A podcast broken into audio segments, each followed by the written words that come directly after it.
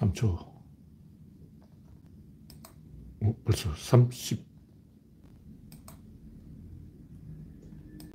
됐는데 지금 좀 떠야 되는데, 아, 이제 떴습니다.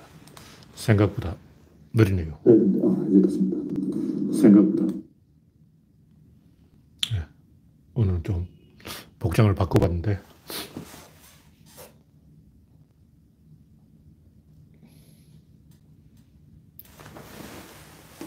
약간 높이는 게 낫겠죠.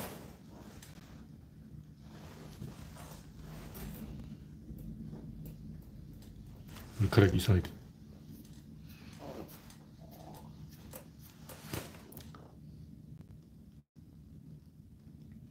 네. 그레이스 방님이 일발을 꺼내줬습니다. 마이크를 조정하고 랜디 로저님, 아임슈타인님, 일수님, 이기고님, 우창님이 입장했습니다.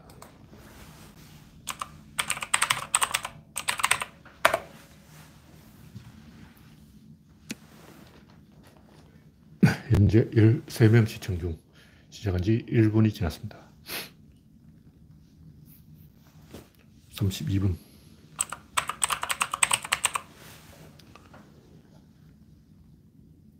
네, 화면에 이상이 없죠. 이상이 있으면 말씀해 주시기 바랍니다. 네, 차코님, 노미님이 입장했습니다. 현재 20명 시청 중. 네. 구독자는 1850명.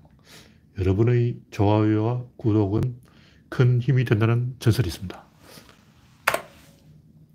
네. 정국수님, 지호야님, 강성권님, 어서오세요.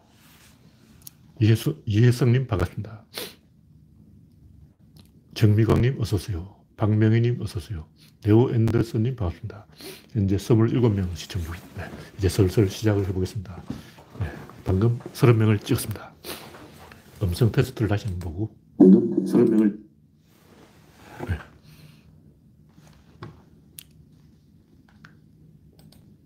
아무님, 어서오세요. 네, 첫 번째 곡지는 미국의 최근에 갑자기 뭐 공매도 사태, 사태 때문에 난리가 났죠. 황당한 일이 황당한 일. 아니, HTS 서비스를 하는 회사가 갑자기 막, 어, 매수 버튼을 없애버리고 장난하는 것도 아니고 뭐야, 이거. 네. 붉은 올림 반갑습니다. 미국의 공매도 전제. 게임스탑이란 별볼일 없는 회사가 타겟인데 조금 검색해 보니까 황당한 일이 있더라고요. 무슨 총 주식 수의 140%를 공, 공매도를 쳐. 아니, 주식이, 어, 천만 주가 있는데, 1,400만 주를 공매도로 팔아버린다는 이게 말이 되냐고. 아니, 우리가 차를 사거나 집을, 어, 거래할 때는 존재하지 않는 집을 팔아먹거나 존재하지 않는, 어, 물건을 거래하는 건 불가능한데, 이 주식이라는 것은 존재하지 않는 주식을 거래한다는 게 말이 되냐고. 이건 일론 머스크도 한마디 했는데, 물론 이제 공매도도 뭐 주가를 발견하는 순기능이 있다 그러는데, 그게 과연 필요한 기능인지 좀 의문이에요. 그게 없어도 역효과가 있지만, 공매도의 역효과가 그것보다 큰 게 아닐까. 그래서 공매도를 허용해도 제한적으로 조건부로 허용해야지 무슨 140%를 공매도를 쳐. 와, 이건 환장하는 거예요. 이거는 기관들이 개미를 털어먹으라고 그냥 기관을, 개미를 기관의 밥, 밥으로 떠먹여 주는 거야. 아니, 이렇게 땅 짓고 헤엄치기로 돈 벌 수단이 있다는 것은 이게 사기지. 아니, 공매도를 친다 그러면 절대 손해보면 안 되는 거거든요. 왜냐면 기관은 큰 거액을 만지기 때문에 손해보면 안 돼. 그러면 사생결단은 나오는 거예요. 만약 공매도를 쳤는데 잘못돼서 그 회사 주가가 떨어지지 않았다.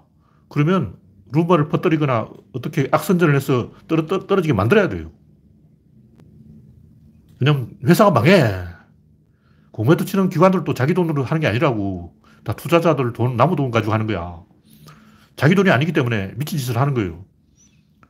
사생결단은 나와서 니, 니 죽고 나 죽자 막 어, 개판 친 거라고. 회사가 망할 판이거든. 잘못하면 손실이 몇십조로 나버렸는데 어, 회사 자산을 손실이 넘어서 버렸는데 어쩔, 어쩔 거냐고. 이런 식으로 위험한 이 사태가 일어날 가능성이 있는 것은 허용하면 안 돼요. 그래서 공매도를 완전히 없애자는 게 아니고 제가 봤을 때는 조건부로 허용해야 돼요. 어쨌든 이번 미국의 공매도 사태는 일론 머스크도 나섰지만 이게 거대한 어, 권력 이동을 보여주고 있다. 개미들도 뭉치면 이 기관보다 세다. 이 말은 무슨 말이냐면 역사를 보면 항상 그 약자가 뭉쳐서 강자에 대항해요. 어차피 정치라는 것은 엘리트가 이끌어가게 돼 있어요. 근데 엘리트는 패거리를 이루고 자기들끼리 똘똘 뭉쳐 있다고. 뭐냐면 월가의 그 금융인들은 전부 하버드 출신이야. 그 같은 대학 선후배라고 동문들이란 말이야. 그 짜고 치는 거지. 인맥 학벌 가지고 먹고 논, 놀고 먹는 건데 이건 공정하지 않아.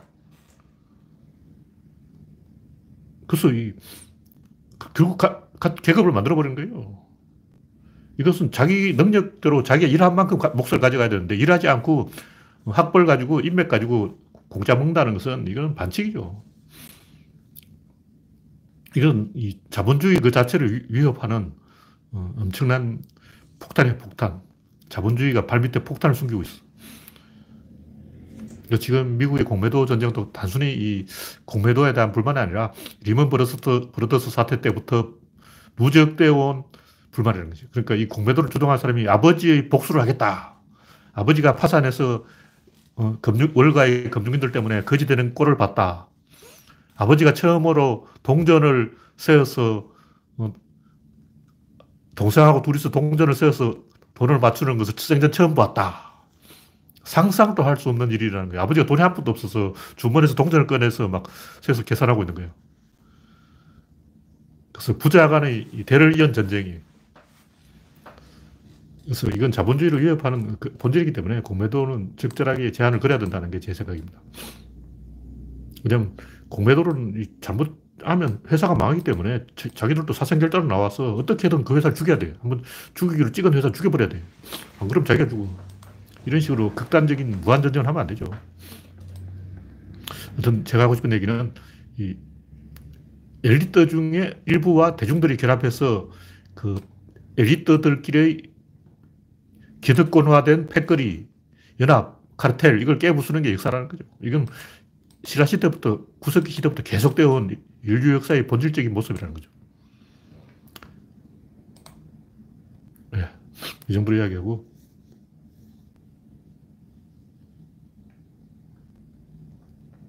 근데 이 공매도 세력이 완전히 이기기는 좀 어렵다고 보는 게 게임 스탑이라는 회사가 어, 그만한 주식 가치가 없어요. 그래서 공매도 친 회사를 죽일 수 있는데 또 다른 공매도 기관이 등장해서 역시 또 공매도를 친다고. 공매도로 망한 회사의 주식을 공매, 새로운 공매도가 가져가는 거예요. 그래서 공매도로 어, 한두 회사를 없앨 수는 있지만 또 다른 기관이 그걸 또 먹어치우기 때문에 재미가 끝까지 성장될 수는 없고 단지 사회에 이슈를 제기해서 미국을 한바탕 흔들어 놓은 게 의미가 있는 거죠. 그러니까 지금도 공매도가 미, 그 게임스탑을 해서 120%라는 거 지금도. 이때다 하고 또 다른 회사가 또 공매도를 쳤어. 어휴. 예, 다음 곡지는 문재인 지지율 근제. 문재인 지지율이 40% 경고하고 정의당만 지지율이 하락했는데 아까 했듯이 중간 권력이 발휘할수록 국민은 대통령 한 사람에게 힘을 몰아줄 수밖에 없어요. 그러니까 이게 엘리트와 엘리트의 전쟁이나 역사는 항상 엘리트와 엘리트의 전쟁인데 엘리트 중에 일부가 엘리트의 기득권 카르텔을 이탈해서 대중의 편에 가담하는 거예요. 그러니까 주류 패거리 엘리트와 아웃사이더 엘리트의 싸움이라고. 진중권도 초반에는 아웃사이더 엘리트였는데 지금은 이제 주류 패거리 엘리트의 대장이 되겠죠. 그래서 문재인은 노무현은 아웃사이더 엘리트고 대중들은 아웃사이더 엘리트의 편을 들어서 엘리트와 엘리트끼리 싸움을 붙여서 대중들이 권력을 잡는다. 그런 얘기죠. 항상 정치는 여당과 야당이 있어야 되듯이 엘리트도 두 파로 나눠져 있어야 돼요. 기득권 엘리트와 새롭게 도전하는 엘리트. 그래서 새로 도전하는 엘리트는 우리 편이고 기득권 엘리트는 나쁜 편이다. 뭐 그런 얘기예요. 지금은 개신교와 기레기가 기득권 엘리트의 대표가 돼 있어요. 그래서 개신교와 기레기가 발언을 할수록 축구장을 지탱하는 국민들이 반대쪽으로 움직여서 기울어진 축구, 축구장을 역으로 기울어버린 거예요. 그러니까 개신교와 기레기가 축구장을 기울이면 국민들은 그 반대쪽으로 축구장을 기울여 버린다. 근데 누가 더 힘이 세냐? 개신교는 교회 어, 기껏해야 뭐 정광훈이 동원해야 만 명 아니야 만 명. 전국의 교회 다 합치면 몇십만 명, 몇백만 명 되겠죠. 그러나 어, 네티즌은 전 세계 70억 있다고. 네티즌 힘이 되게 세 다는 거죠. 이번에 공매도 전쟁에서 밝혀진 것도 네티즌의 힘이 기관보다 세다는 거예요. 권력 역전이라고. 권력 이동인 거예요. 힘도 없는 게 까불고 있어, 자식들이. 기레기들 봐. 기레기가 무슨 오버를 터뜨릴 때마다 문제 지지로 올라가잖아. 기레기가 이번에 또뭐 한 건수 잡았다고 원전 뭐 나왔다 그러고 터뜨리자 오히려 문제 지지율 더 올라가. 그러니까 지금 기레기에 힘이 없어요. 자기들 힘이 있다고 착각하는 거야. 한물 간 세력이 한물 간지를 모르고 나대는 거죠. 하여튼 그런 기득권 엘리트들은 자기들끼리 우월주의 선민 사상을 가지고 민중을 차별하는 거예요. 차별하는 자들은 차별해야 돼요. 차별은 차별로 맞대응을 해야지 놔두면 안 돼요. 그 세상이 돌아가는 법칙이기 때문에 그런 거예요. 상호작용을 통해 세상이 돌아가니까 차별하는 사람은 우리가 차별해야 돼요. 당연한 거야. 네. 북한 원전 건설 주장은 조중동이 늘 하던 것. 무슨 얘기냐면, 이, 이미 이명박근혜 때부터 조중동이 북한에 원전 지어주자고 온갖 기사를 다 썼어요. 근데 조중동이 그렇게 북한에 원전 지어주자고 떠들고 있는데 공무원이 그걸 검토를 안 할 수 있는 것도 이상하잖아. 어, 기레기들이 북한에 원전 짓자, 짓자, 짓자 그러는데 검토하는 게 맞죠. 그, 그걸 자료를 모아본 걸 가지고 무슨 업무나 되는 듯이 개수잘 하고 있는데, 어휴. 하여튼 이놈들은 IQ가 떨어진 놈이기 때문에 무슨 USB 파일에다가 김정한테 넘기고 그 말이 되는 소리를 해야지. 초등학생도 아니고 국제사회가 모르게 몰래 지어준다. 이게 말이 되냐고. 몰래 막 두산 중공업 기술자를 빼가지고 북한에 잠입시킨다는 거야. 간첩으로. 어휴. 이미 우리나라가 원전을 안 지어가 두산 중공업 다 망하게 생겼는데 그 망한 두산 중공업 기술자를 북한에 몰래 침투시킨다는 거야. 말이 되는 소리를 해야지, 진짜. 이런 초딩짓을 하면 결국 그 최무수가 날아오는 거예요. 김정희, 김종인은 점잖은 정치를 하겠다. 구태 정치를 안 하겠다. 이렇게 해서 당대표가 되어놓고 이제 자기가 어, 당권이 걸리니까 다시 자기도 대선 후보로 떠보려고. 제가 볼때 김종인 이 양반도 대권 꿈꾸고 있어요. 안철수 좋아하지 마. 김종인이 경쟁자야. 지금 국힘당 대선 후보 누구냐고. 김종인이야. 정신 차려야지, 지금. 안철수는 띠하게 지금 뭐 무주공사이다. 내가 들어가면 다 접수한다. 이렇게 착각하고 있어요. 제가 볼 때 김종인 이 양반 쉽게 그 권력을 내려놓을 사람이 아니에요. 노친내가 이 꿍심이 있어. 김종인을 우습게 보지 마라! 이게 제가 하고 싶은 말이에요. 다음 곡기는 한국인의 영린을 건드린 국힘당의 해저 터널 참사. 이 양반들 정신 못 차리고 또 뭐 해저 터널 웃기고 있네. 이게 한심한 게 해저 터널은 우리가 하고 싶다 하는 게 아니에요. 일본이 반대한다고. 그러니까 해저를 하면 누가 더 이익을 보겠어? 일본이 더 이익을 봅니다. 그러면 일본이 찬성하겠냐? 안 해요. 반대예요. 이걸 알아야 돼요. 일본은 이익을 따라가는 존재가 아니에요. 우리가 생각해보면 일본은 돈밖에 모르기 때문에 이익 된다면 막, 어, 섭을 지고 끓는 기름 뿌려도 달려들 것 같지만 안 그래요. 일본은 절대 이게 찬성하지 않습니다. 영불 해저터널도 영국이 반대했어요. 프랑스는 찬성했어. 왜 영국이 반대했을까? 일본은 왜 해저 터널을 반대할까? 일본은 관동과 관서가 나눠져 있기 때문에 또 위아래로 길어가지고 북쪽, 남쪽이 나눠져 있어요. 이렇게 대립구조 굉장히 심하다고 사투도 심하고 지, 방성이 심해요. 우리나라는 경상도, 전라도 그러고 있지만 그 별거 아니고 일본에 비하면 아무것도 아니에요. 일본 사투리 훨씬 더 심하다고.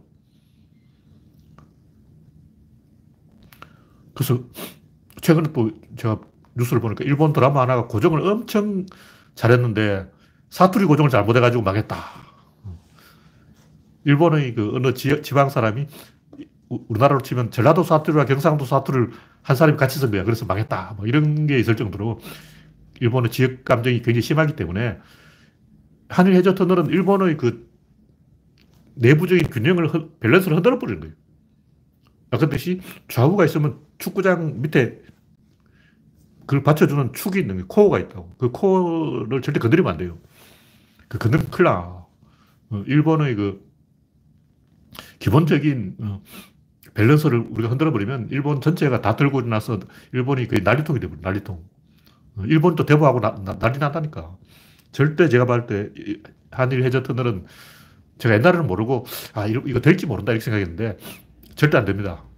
첫째 이제 중국에서 북한을 경유해서 나, 부산까지 KTX가 뚫려야 이야기가 되는 것이고 그 다음에 KTX가 다시 일본까지 신칸센하고 연결하는데 일단 북한에 막혀서 안 되고 이게 첫 번째 안 되는 이유. 두 번째는 일본이 원하지 않아요. 일본, 내가 볼 때 일본들은 만약에 한일 해저터널이 되면 좌파들이 들고 나서 일본이 공산화 된다 이렇게 나올 거예요. 한국 사람 절대 못 믿지. 이게 일본 사람 생각이라고. 어. 가뜩이나 외부인이 들어오는 걸 겁내는데 한국 관광객들 일본에 너무 많이 가서 짜증나는 거예요. 근데 어, 일본 이제 중국인들이 대부대가 일본에 오면 더 짜증나겠지. 그래서 제가 볼 때 이 한일 해저 터널을 만들면 일본에 이익이 되는데 그래도 일본은 반대합니다. 나라가 망해요. 일본 민주화 돼버릴 수가 있어. 일본 독재 국가잖아. 일본이 민주화를 찬성할 리가 없지. 이 모르고 하는 얘기예요. 그래서 제가 볼 때 국힘당이 부산에서 해저 터널 공약을 내걸면 전국적으로 지지율 떨어질 거예요. 이건 진짜 머저리 짓이에요.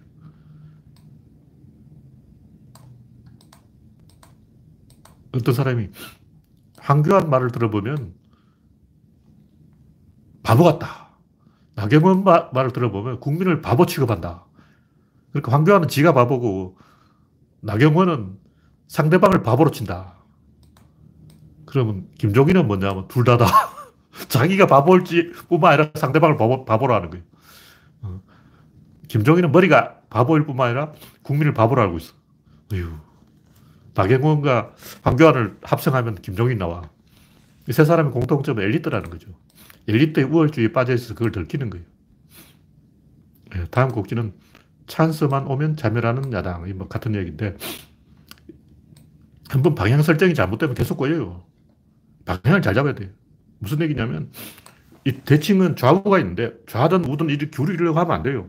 그 대칭의 코어를 장악해야 돼요. 그래서 내가 하는 일이 이 우리 편에 유리한가 불리한가 이걸 따지면 안 돼. 그럼 어떻게 해야 되냐?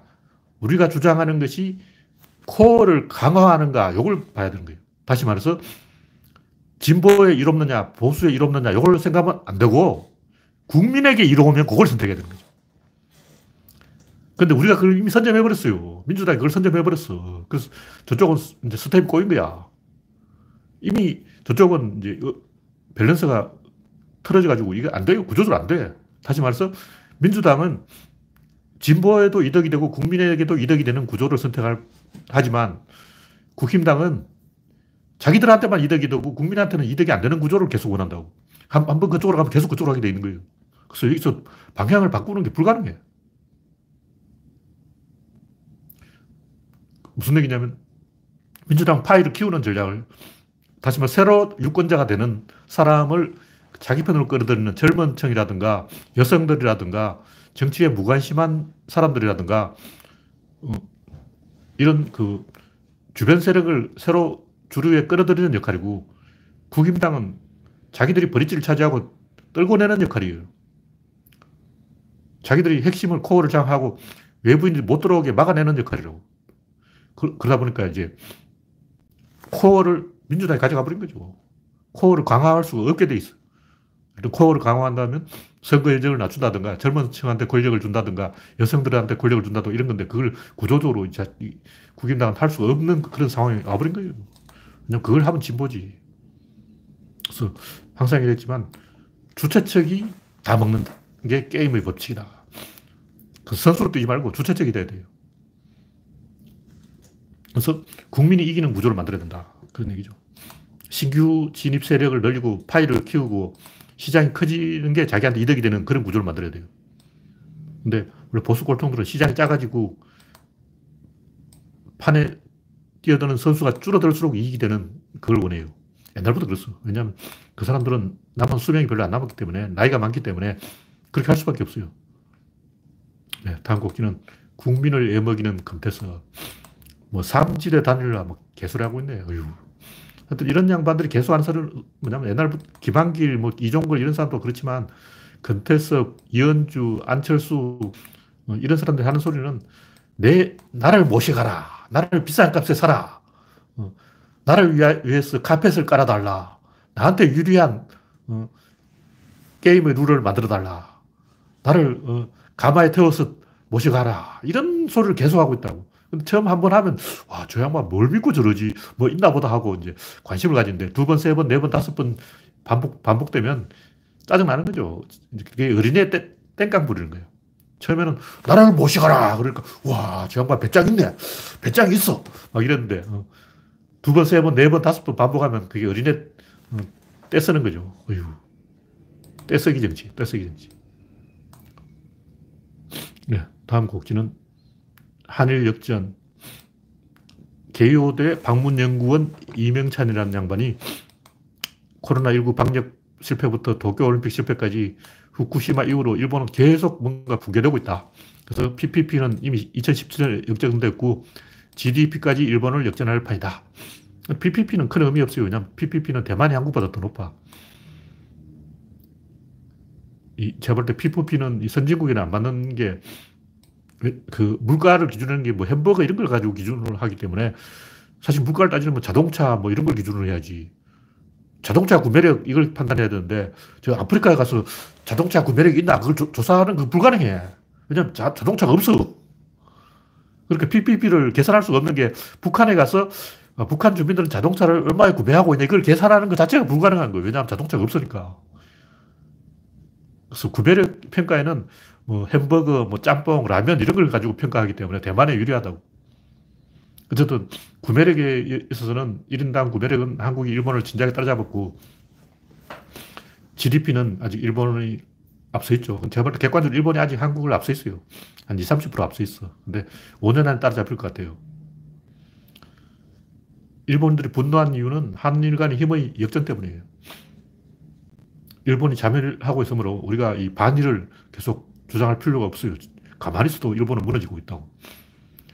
일본이 혐한을 하는 이유는 이 중국과 일본 그리고 북한과 일본의 외교를 한국이 방해하기 때문에 그런 거예요.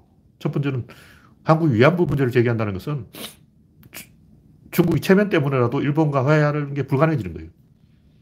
중국과, 중국과 일본이 수교할 때는 아무 조건 없이 수교했어요. 한국은 일본에 돈 받고 수교했는데 중국은 돈도 안 받고 수교했어.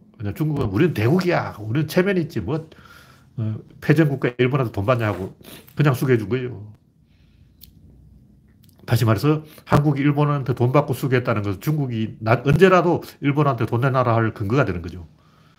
그래서 우리가 이제 이미 돈을 받았는데 위안부 문제로 또 돈 받고 음, 징용공 문제로 또 돈 받고 한다고 생각하고 이게 하, 한두 번으로 끝날 일이 아니라 영원히 계속 된다고 생각하고 일본이 이제 혐의, 혐한을 하는 거예요. 일본의 입장에서는 한국인들한테 돈 주면 내년에 또 그러고, 그 다음에 또 그러고, 죽을 때까지 영원히, 주, 100년 후에도 돈 내놔라 그런다. 왜냐? 뒷맛이 있기 때문에. 뒷맛이 있어, 뒷맛. 바둑 용어로 하면 이 뒷맛이 있어. 일본이 돈을 주면 그걸 근거로 삼아서 중국을 약 올리는 거예요. 야, 우리는 일본한테 떠드는데 중국 너는 뭐하냐, 호구냐, 덩신이냐, 자꾸 이렇게 놀린다고. 그럼 중국인이 열받아서 우리도 떴자. 그러고 조금 서 베트남도 우리도 좀 뭐 떠야 되는 게 아닌가. 그리고 필리핀도 우리도 그냥 하면 이상하지, 섭섭하지, 좀 뭐 떠야 되는 게 대만도 막 나서고 개판돼 버려요. 일본 입장에서는 한국이 굉장히 괘씸하죠. 어쨌든 국정원 민간 납치, 국정원이 일본의 그 민간 납치 사건을 터뜨린 것도 일본의 발목을 잡은 거죠. 일본이 그걸 말은 안 해요.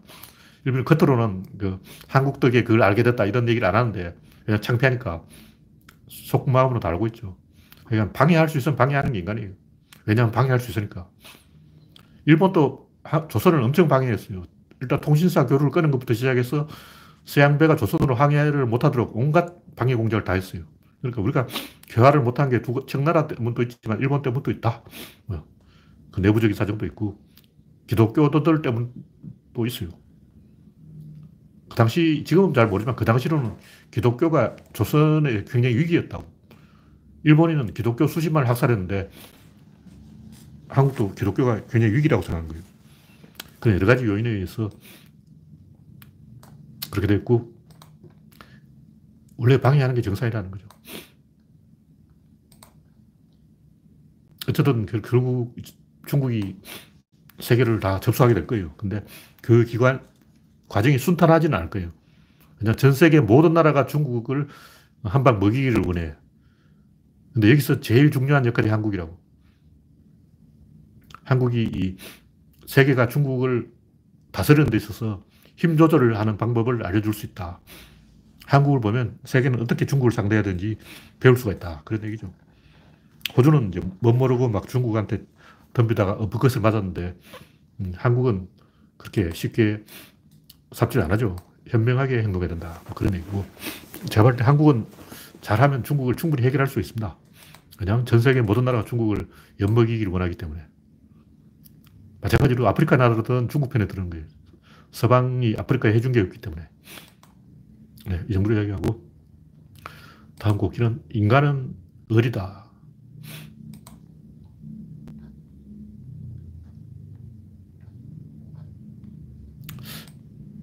인간을 인간답게 만드는 게 의리죠. 근데 의리는 배워야 되는 거예요. 동물도 어미가 새끼를 보호하고 새끼가 어미를 따르는데 언제까지 그러냐면 젖될 때까지 그러는 거예요. 근데 젖을 딱 떼는 순간 그때부터 동물은 이제 애미애비가 없어. 근데 인간도 옛날에는 그랬다는 거예요. 인간도 옛날에 12살 되면 집에서 쫓아내요. 자식을 키우는데 몇 살까지 키우는데 딱 12살까지 키우는 거예요. 13살 되면 뭐하냐? 화랑도에 들어가. 이게 화랑도가 우리나라에만 있는 게 아니고 전 세계적으로 다 있었어요.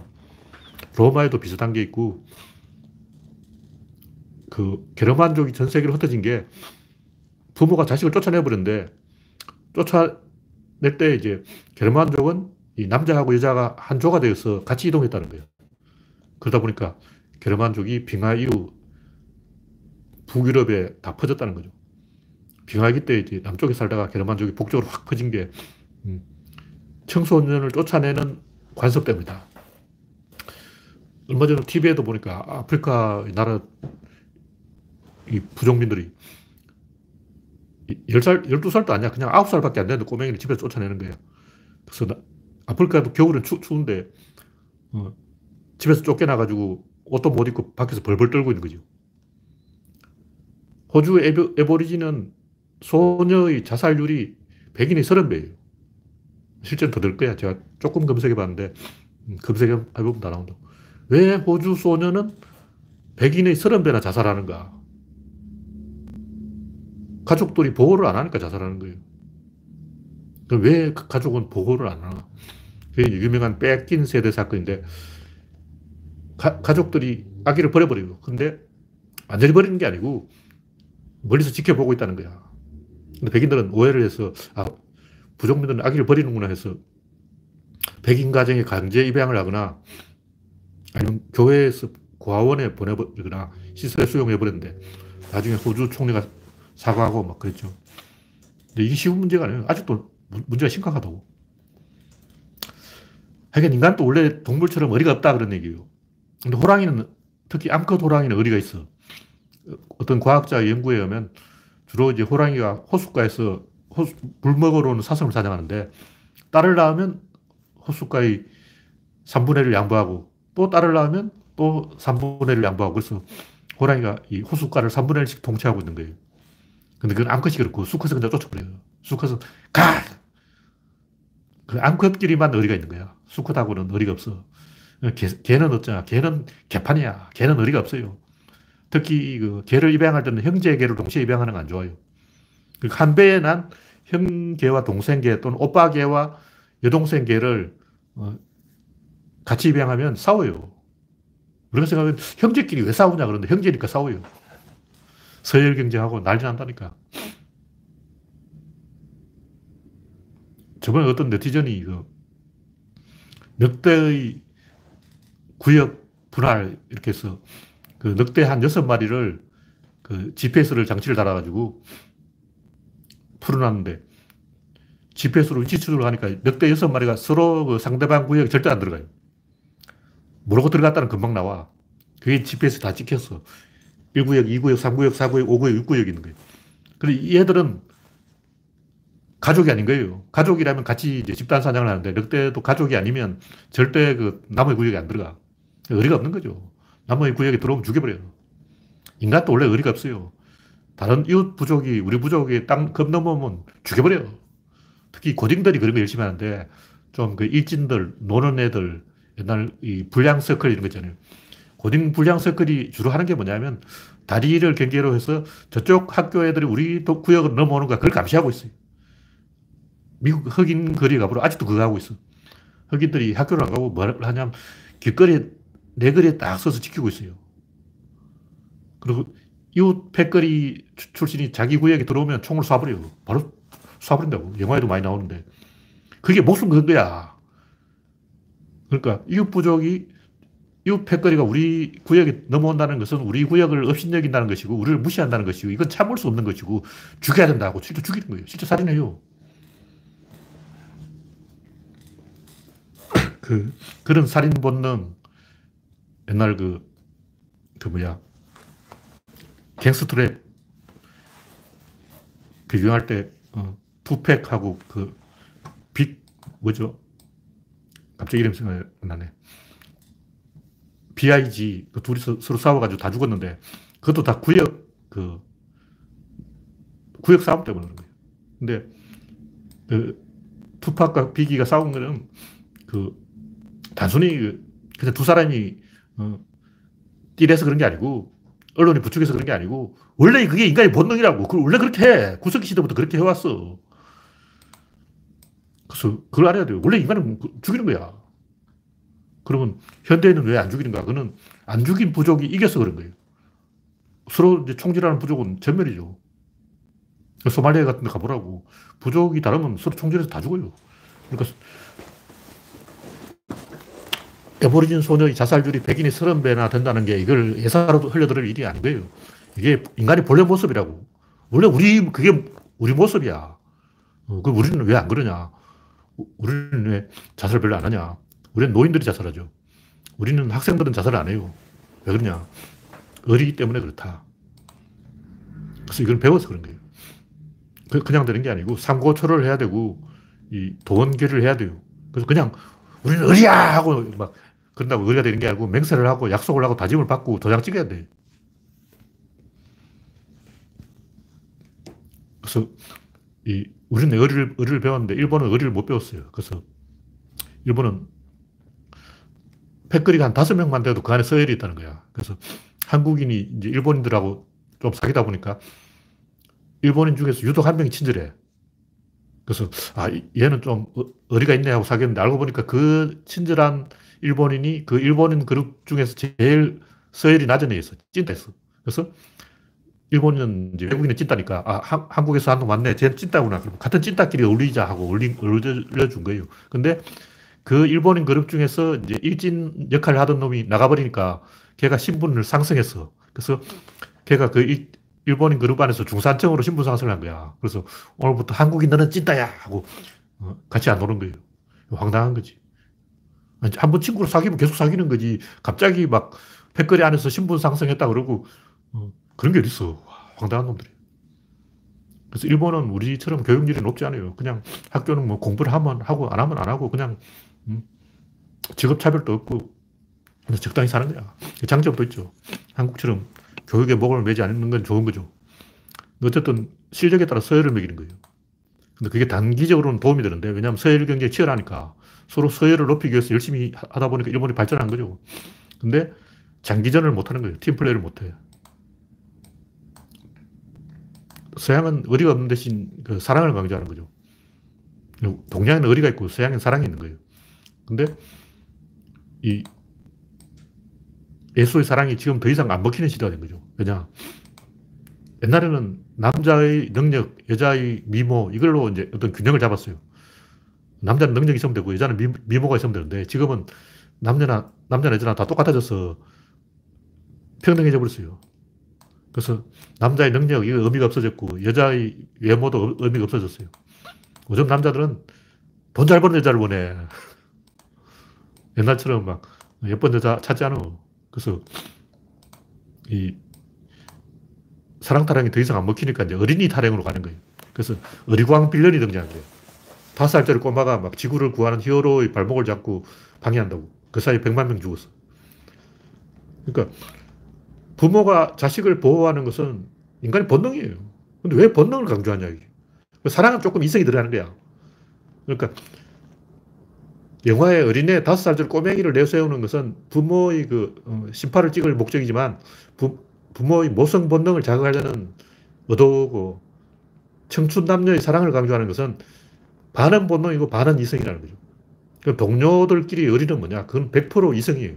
그러니까 유비, 관우, 장비의 그 어린은 100% 이성의 판단이고 춘향과 이도령의 연애는 본능 반, 이성 반이고 꼬맹이를 보호하는 것은 그건 당연히 본능이죠. 본능으로 퇴행했다는 거죠.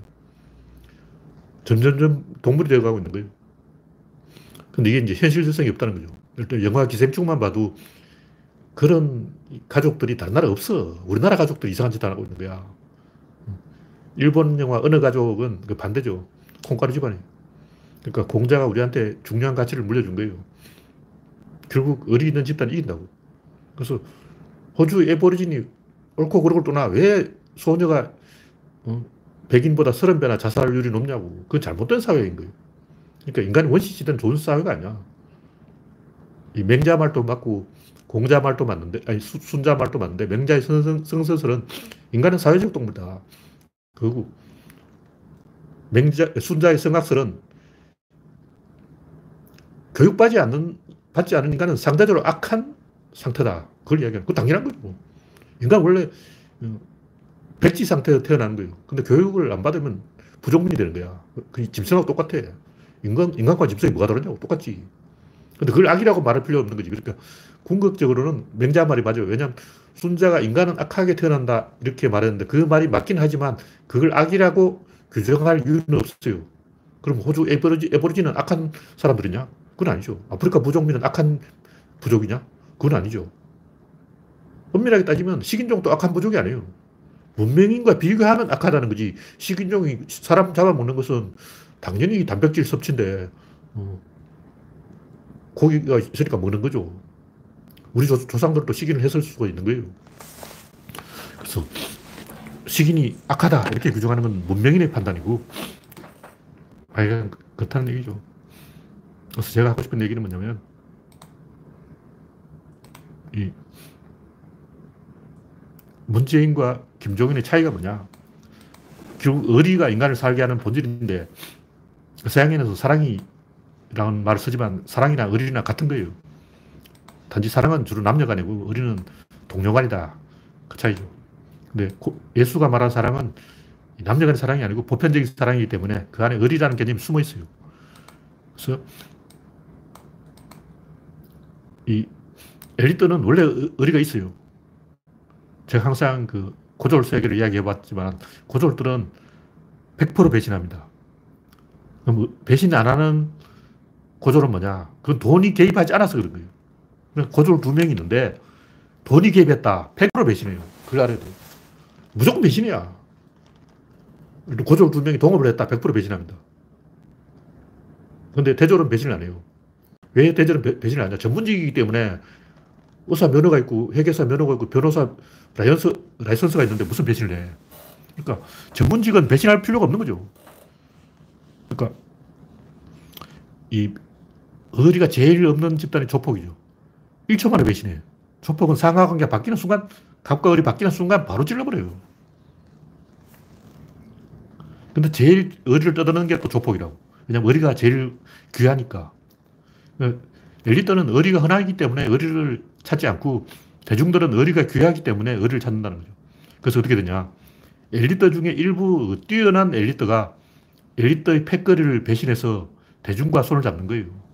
왜냐하면 능력이 있으니까. 엘리트는 어, 띠란 삼류 엘리트들이 자기들의 패거리를 뭉쳐 있는 거죠. 그래서 이 뛰어난 천재 엘리트와 저질 패거리 엘리트의 싸움인 거예요. 그럼 그 뛰어난 천재 엘리트가 누구냐? 일론 머스크죠. 또는 노무현이죠. 그럼 저질 엘리트 누구냐? 공매도 하는 기관놈들이죠. 그래서 역사는 보면 항상 뛰어난 천재 엘리트와 대중이 한 편을 먹고 패거리로 뭉친 원로원이 또 한 편을 먹고 뭐 따지면 카이사르도 엘리트예요. 노무현도 엘리트야. 엘리트 중에 일부가 대중의 편에 서는 거예요. 그것이 역사의 본질적인 싸움이라는 거죠. 그것을 수만 년 동안 우리 역사는 반복해 왔다. 그래서 고졸들은 진짜 의리가 없어요. 바로 배신해. 그러나 한 번그 의리로 맺어지면 고졸을 절대 배신을 안 합니다. 왜냐면 배신할 힘이 없어요. 배신할 힘이 없어. 예를 들면 관리직은 배신할 수가 있어요. 어떻게 배신하냐면 회사 약점을 다 알고 있어. 관리직은 서류를 만지기 때문에 회사가 어떻게 부패했는지 법을 어떻게 어겼는지 다 알고 있어. 관리직은 언제든지 경쟁회사로 넘어갈 수 있다고. 스카우트에 가버리면 그만이야. 그러니까 삼성에서 근무하는 직원은 중국 회사에 넘어가면 그만, 그만이죠. 근데 대중들은 배신하려 해도 누가 안, 안 데려가.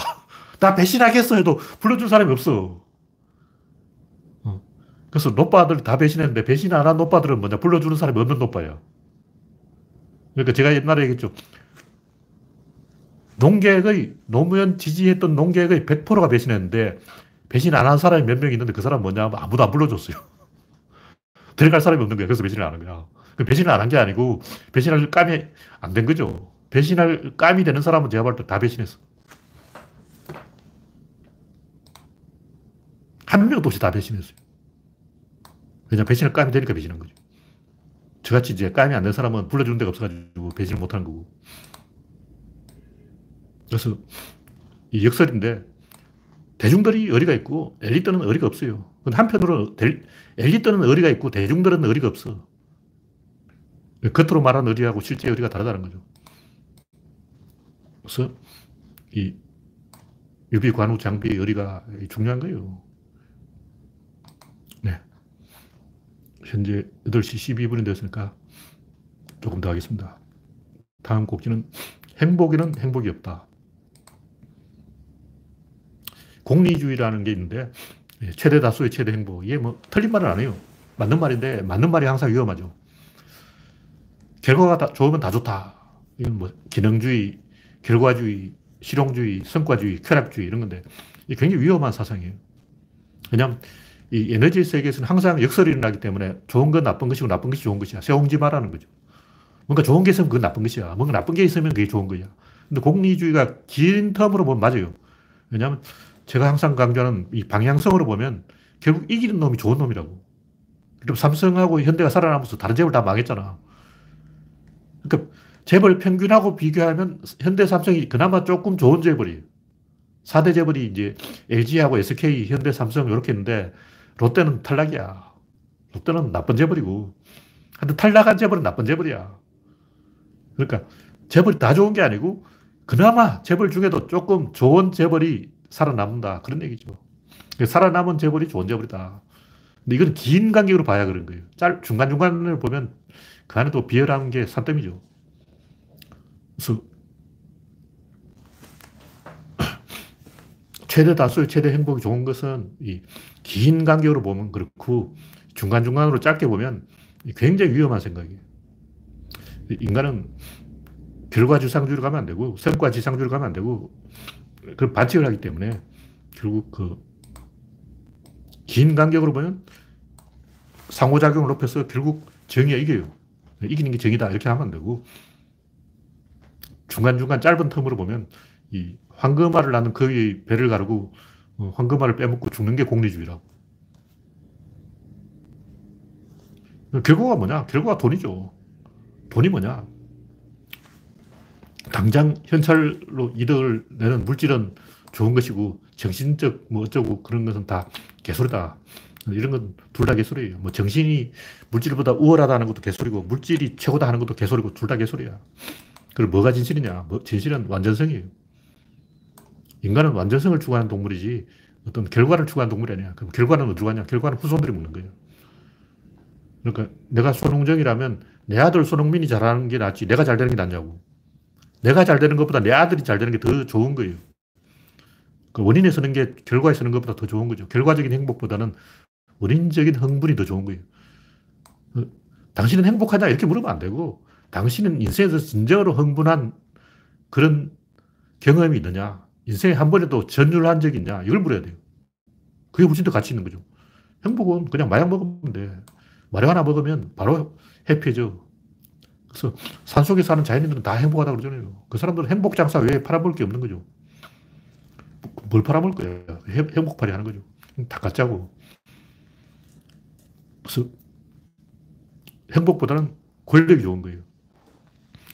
그 권력이란 말은 오해될 수가 있는데 주도권이라고 말해야죠. 그래서 조선시대 양반들은 곧 죽어도 의관을 벗지 않았고 징기스칸 어머니 허엘룬은 그 귀족들 쓰는 뾰족 모자를 거지가 되어서도 안 벗었어요. 그러니까 귀족들 세계에서 추방당해서 이 징기스칸 일가는 완전히 이제 거지로 떠돌이 생활을 했는데 부족에 추방당한 거예요. 주, 부족의 그 왕초들이 예수계가 죽 으니까 쫓아내버렸어. 그러니까 거지 생활을 하면서도 죽을 때까지 그 뾰족 모자를 안 벗었어요. 왜냐하면 그 귀족이라는 표시거든. 권력이라는 표지라는 거죠. 그래서 그런 겉으로 보이는 전시성 권력 말고 진정한 권력, 그걸 인간이 추구해야 된다. 그것은 주도권을 잡는 것이다. 그래서 인생에서 부단히 선택해야 되는 것은 현찰이냐 권력이냐 중에서 권력을 선택하는 거예요. 그러니까 현찰을 선택하면 당연히 그건 안 되는 거예요. 왜냐하면 현찰은 선택 안 따라와. 권력을 잘 선택하면 어느새 현찰이 오줌번에 들어와 있어.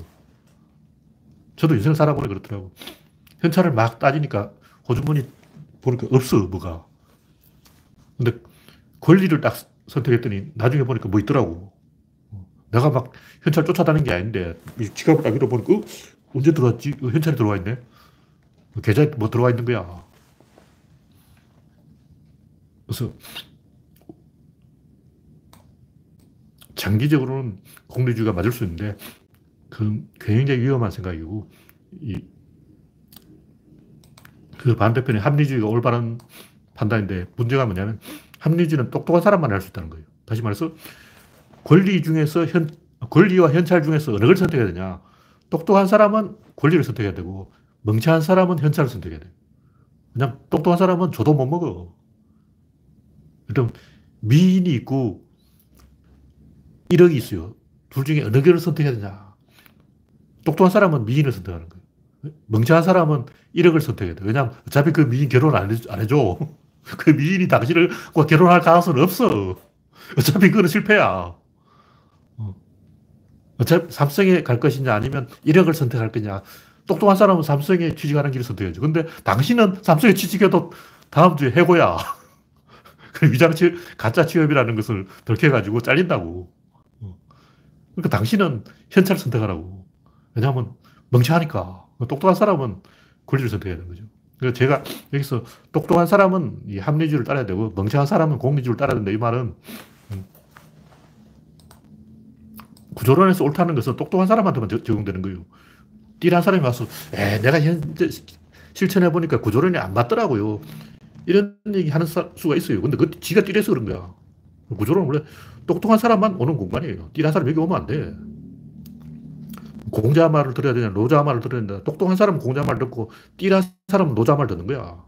그러니까, 음, 내가 경험해 보니까 노자가 맞던데요. 이런 소리는 나는 띠란데요. 이 말이기 때문에 여기 오지 말라고. 가라고. 그래서 구조론에서 인생의 정답은 성공이나 출세나 행복이나 이런 게 아니고, 전사는 말한 장 위에서 죽는 게 좋은 거고, 도박꾼은 카지노에서 죽는 게 좋은 거고, 말은 달리다가 죽는 게 좋은 거고, 설매개를, 설매를 끄는 설매개는 죽어도 설매 앞에서 죽는 거예요. 전사가 말 한 장 위에서 죽어야지 침대에 누워서 그 곡쟁이 할머니들 곡, 곡 하는 소리 들으면서 죽는 것은 수치예요, 수치. 그래서 제가 자칭 철학자 김영석인가 하는 사람을 비판했지만 그 양반 자기는 뭐 행복이 어쩌고 행복 타령하는데 유치한 거죠. 철학자는 소크라테스처럼 죽어야지 102살 살아는 게 자랑 아니에요. 102살 살 동안 수치를 당한 거죠. 매일, 아, 쪽팔려, 아, 쪽팔려, 쪽팔려, 쪽팔려. 하루에 100만 번씩 쪽팔려. 102살 동안 그걸 해봐. 그것도 할 짓이 못 되지. 그거를 보라고. 얼마나 쪽팔려. 음. 저도 철학자면 전두환을 찔러야지. 전두환 한 번 못 찌르는 게 무슨 철학자냐고. 물론 칼로 안 찔러도 돼요. 붓으로 찔러도 돼요. 선두에서 바람을 막아내는 게 철학자 역할이지 뒤에서 가면서 뭐 공시는거리면서 행복이 어쩌고 찌질하게 대중들을 야부하는 것은 부끄러운 짓이에요. 북은 소리가 나야 되고 총은 발사돼야 되고 가수는 노래를 해야지. 나는 가수지만 노래를 안 해. 그러고 막 어. 나는 총이지만 발사는 안 돼. 그러고 그러면 안 되죠. 철학자는 방향을 가리키는 역할이에요. 이 철학이요. 철학이 별게 아니고 이렇게 방향을 가리키는 게 철학이로. 그건 뭐냐면 대중들이 다 이쪽으로 갈 때 혼자 이쪽으로 가야 돼.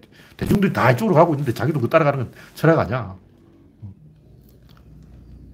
철학자는 많이 필요 없어요. 한두 명만 있으면 돼요. 선두에 서서 이쪽으로 하자 하고 방향을 가리키는 사람이 어, 철학자인데 요즘 미국에서는 그 이제 구루라고도 하고 파파 머스크, 일론 머스크도 졸제 철학자 됐어. 추, 추종자가 생기면 그 철학자죠. 네, 현재 8시 21분이 되었기 때문에 오늘은 이걸로 줄이겠습니다. 네, 현재 122명이 참여 중입니다. 참여해주신 122명 여러분 수고하셨습니다. 감사합니다.